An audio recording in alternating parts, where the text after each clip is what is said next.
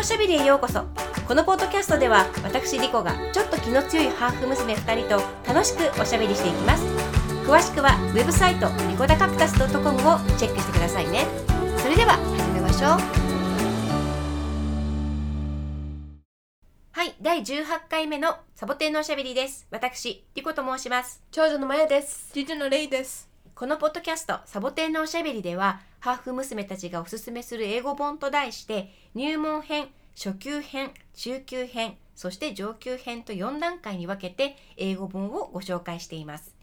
サボテンのおしゃべりの9回目で入門編をまずご紹介したんですね。そして13回目で初級編を配信させていただいています。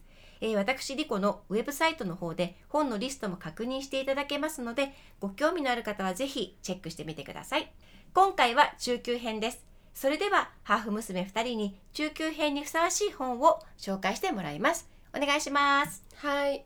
えーっとまずまあリビューとして、はい。まあ最初の入門編では絵本とかをメインに紹介して、初級編では、まあ、例えばロワルド・ダールさんの本とかあとプチニコラとかちょっと長くなるけど、うん。まだ簡単めの本を紹介しました。はい。で今回は、えっと、5冊準備しました中級編には。うーん。だんだん多分難しくなってきたと思うんだけれども。そうですそうです。うん。でじゃあちょっと量もちょっとね。ああそう。ね。じゃあちょっとこの中級編用にはどんなものが用意されてるんでしょう。5冊ね。5冊です。はい。じゃあお願いします。まず一つ目が、えっとオズの魔法使いです。うーん。ボーム作ライアマン・フランク・ボーム作の「オズの魔法使い」は中級編かなって思いました。うんでも結構読み応えあるかな？そうですね。えっと本もちょっと長くなってきたしやっぱり長さも、そうだけどそうそうまあ、まあでもなんかこうストーリーはみんなが多分知ってるかなって思ったので少し読みやすいかと思うんですけどあのそうですね。ねで、うん。映画もあるのでまあ映画を見ながら そうそうそう本を読むとか少し単語とか難しくなってくるんですけどあの最初の入門編とか初級編が読めてる人には大まあそんなに問題はないと思います。うんなるほど。はい。はい。で2つ目は、うん。えっと「世にも不幸な出来事」レモニー・スニッケットさんのシリーズものなんですけど、うん。うんこれは結構長くて全部で13巻あるんですよ。そうそうそう。うん。13巻あるんだけどその内容が結構面白くてストーリーが。ちょっとハラハラドキドキ、冒険ストーリーみたいな感じで。うん三兄弟の冒険物語だからこう結構リズムもよくってあとあのなんかこうこの本ではこう難しい単語とかが出てくると本の中で説明してくれるんですよ。意味を。あと使い方とかね。そうそう例文とかも出してくれるしそうそうこそうう会話の中に入れてきてくれるのでその出てきた言葉を、うん、だからなんだあのなんかいっぱいペタペタペタペタ あの は貼りながら読んでたのはこの本だね。そうなんです付箋がすごい量についてるけど、うん、すごいついてた、でもなそういえば。くこう読みやすいのでうん。まあ難しいめの言葉もこう意味を紹介しながら使ってくれるので、なかなか英語を勉強する人にとってはいい本だと思います。うん、で可愛いんだよね。結構あの本もあのほら紙質もちょっとさあの昔の紙みたいなあ感じちょっとね。そう。ん。すいません紙ペチ。紙ペチなのでついつい。すいません。はい。本自体も可愛い。で、えっ、と三冊目が風に乗ってきたメアリーポピンズ、うん可愛いのだ。ピエール・トラバーズ。によるえっ、とメアリーポピンズなんですけど、これもみんな知ってると思うんですけどね。うん映画も多分見てると思うし、うんうん。これもまあ少し難しくはなってきてます。単語がね本として。ちょっとそうあ結構あととやっぱり文章もい一文一文長くなってくるしあそこまで来るそうそうと結構、うん。ちょっとあと書き方も、うん。なんだろう優しめではないです。うん。全然優しく子は供用ですけど、まあ英語に慣れてない人からしてみるとそこまで多分こうスラスラ読める感じではないんですけどこれを読めたら結構すごいです。うん頑張ろう。そうこれもあと4冊ありますね、うん。シリーズで。になってるので、うん。どんどん先に。なんかなかなチャレンジだね。そうはい。そう、うん。4冊目が C.S. ルイスの「ナルニア国物語」ああもうこれは 日本語で読んでる人がまず相当いるでしょ。すで、そうです。よねに読みましたっていう人が、そうそう。で映画も出てるし、うん。あのこれもねシリーズものなんだよね。そう全部で7巻かな。7巻。長いもん。そうなんですよ。結構長くて。でもうここまで来るうん。とかなり難しいです、で一冊一冊が比較的分厚いよね。そうです。はい、うん。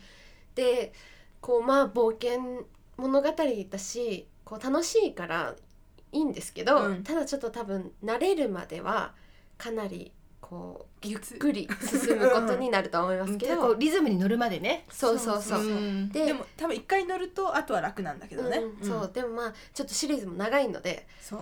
がま頑張ってください。そうだこれも頑張れっていう感じね。はでい5冊目が、えっとまあ、一番難しい。この中では一番難しい、キップリングの「ジャングルブック」です。あはい。ーこれも比較的分厚いですよ。そうなんですよ。でそうなんかこう、ディズニーとか映画とかのジャングルブックであーなんか動物とかいっぱい出てくる可愛い感じっていうイメージが強いと思うんですけど本自体はかなり難しいです。うんちょっとあのイメージじゃないよね。ディズニーのイメージではない。ないですちょっねと実際実際のところ。そう。で、ん。キップリングが書いてるしそう。そそんなにこうなんだろう。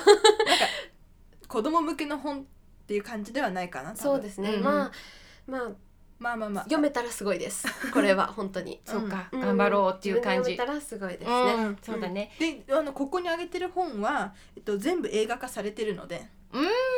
そっ読み終わったかじゃあら映画もそうそう見れますそう。そうそうあ楽しい。そう、うん楽しい。だからうん。ちょっとね、ちょっとこあの。う楽しみっていうか。一緒に読めるしそう。そうそう。であとここに紹介してるものは全部多分子供用にアレンジしてるものとか。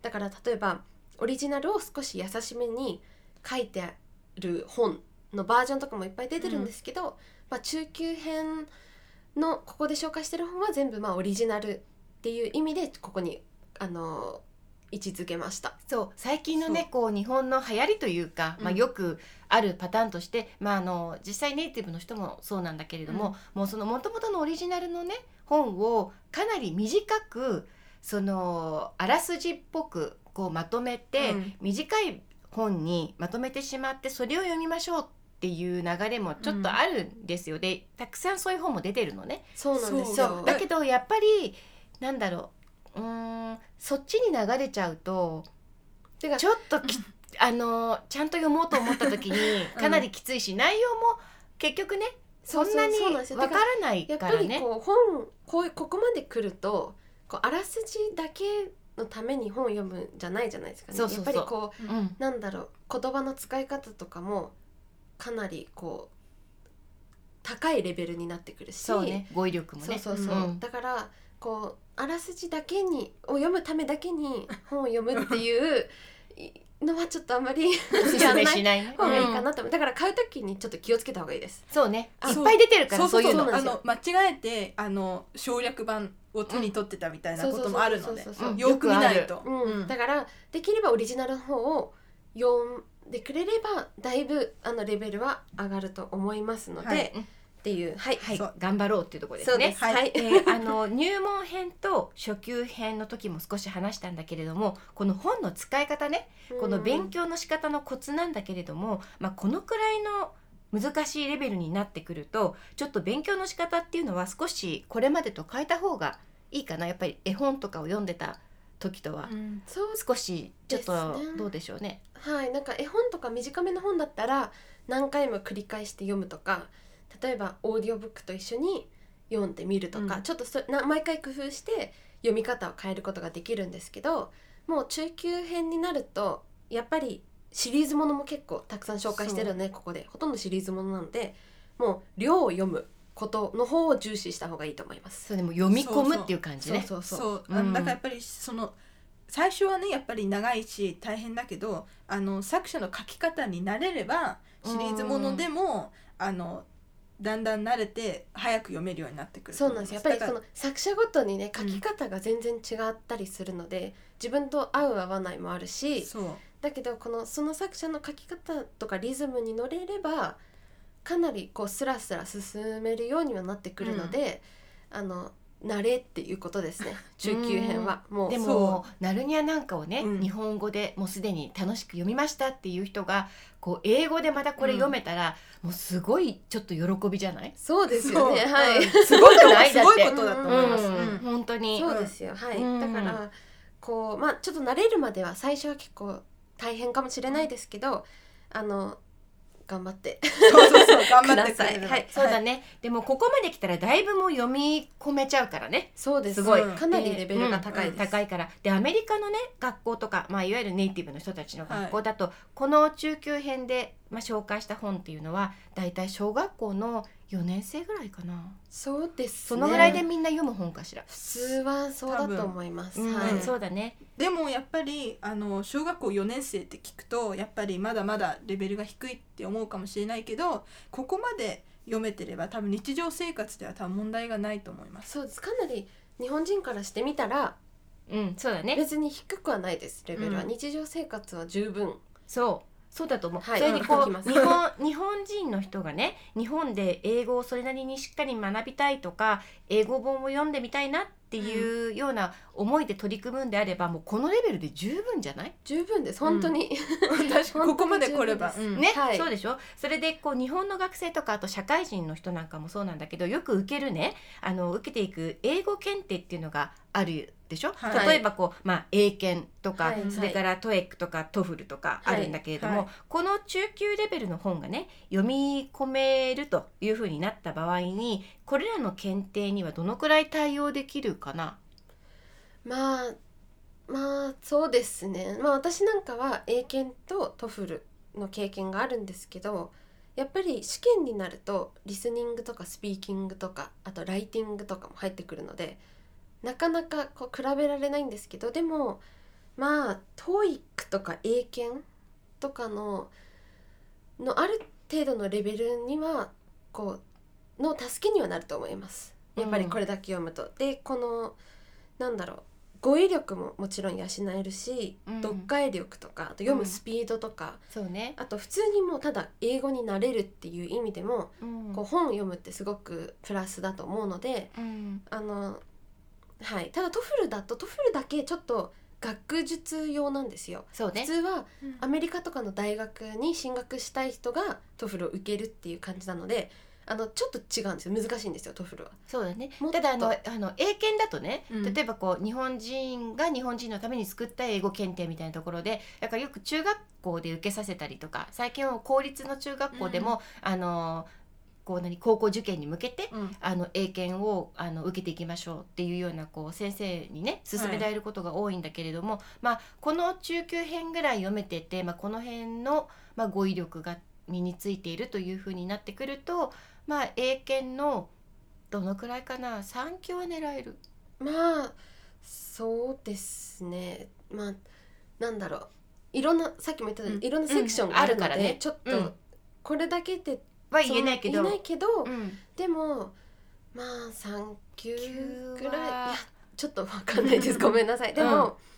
でもなんか英検はうん。やっぱりちょっと日本人向けっていう感じがすごく強くて。そうね。テストのこうあのスタイルもね。そうなんですよ。だから、こうなんだろう。テスト用に勉強しないと全然こうわかんないね。なんだろう。違うんですよ。こう例えば1級の、うん。英検1級で使われてる単語とかはまず使わないです。ネイティブの人は。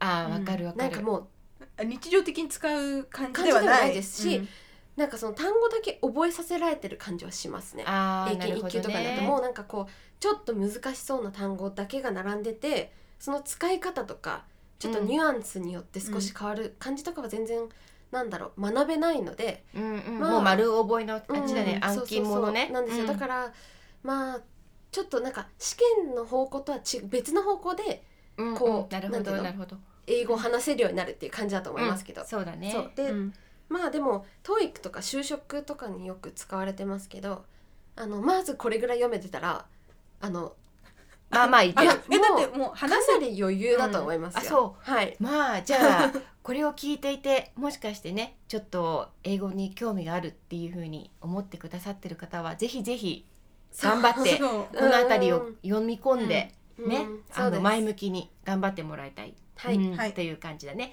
で今回2人が紹介した本のリストはあの私のウェブサイト www.rikodacactus.com に載せてあります。ポッドキャストのページがねあのすぐに開くように設定してありますからそこで18回目のところをあのぜひチェックしてくださいね。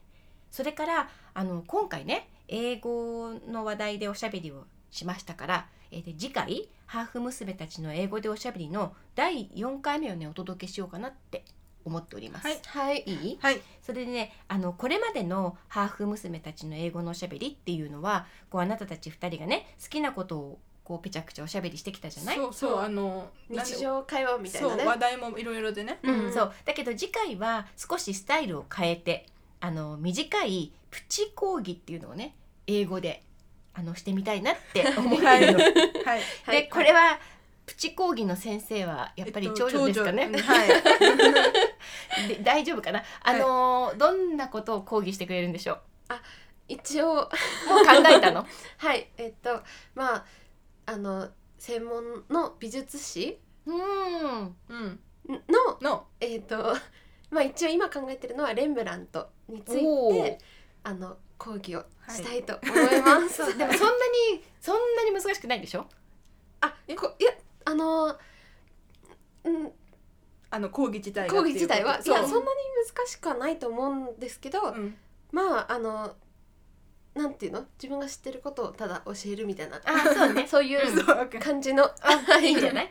じゃあこう2人がこう会話していくっていうスタイルとはちょっと違ってまあ最初は一方的な多分こう講義を聞くような形になるけど、そうですね。どのくらいはい。5分、5分に満たまあないくらい、はい、ちょっと短めでうん。いきます。そうだね、はい。まあ5分に満たないくらいの短いものなのでぜひちょっとね興味のある方あのーお聞きくださいませ。それからリスニングにもねそうそうそう。もしかすると練習に どどんだけ聞き取れるかとか っていうね、うん。そういうのもあると思いうますし。いつもよりだからちょっとフォーマルな感じに多分話すと思います。あそうね。